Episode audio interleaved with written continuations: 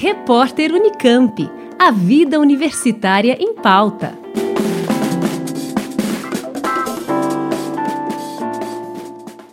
O ator de 67 anos, Bruce Willis, teve um diagnóstico de afasia, um distúrbio de linguagem que afeta a capacidade de comunicação escrita e oral. Segundo a Sociedade Brasileira de Fonoaudiologia, esse comprometimento ocorre após um dano cerebral. A causa mais comum é o AVC, mas também pode ocorrer após um traumatismo crânioencefálico, tumor cerebral, aneurisma, infecções cerebrais, entre outros fatores.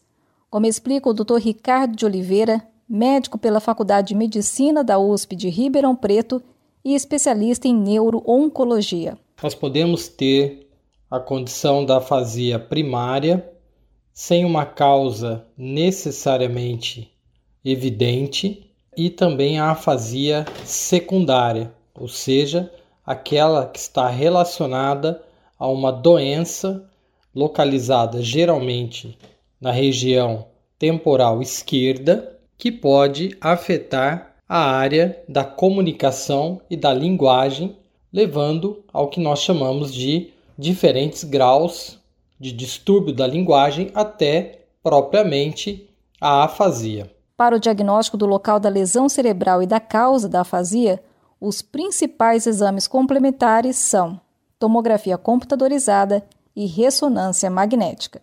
É possível que a afasia tenha tratamento, seja ele cirúrgico, como por exemplo a remoção de um tumor cerebral, ou através de reabilitação fonoaudióloga. Quando a alteração da afasia ocorre por uma doença degenerativa, como por exemplo Alzheimer, não existe ainda um tratamento eficaz para a correção da afasia. Não há uma preferência entre homens e mulheres, ou uh, relacionado também à etnia, e em relação à faixa etária, a afasia ela pode estar presente ou ela pode ocorrer em qualquer faixa etária, como por exemplo o aparecimento de um tumor cerebral, ele pode ocorrer também na população pediátrica. Mas pelas circunstâncias das doenças que acabam levando à afasia, há um predomínio da população adulta. Janice Sato, Rádio Nesp FM. Repórter Unicamp. A vida universitária em pauta.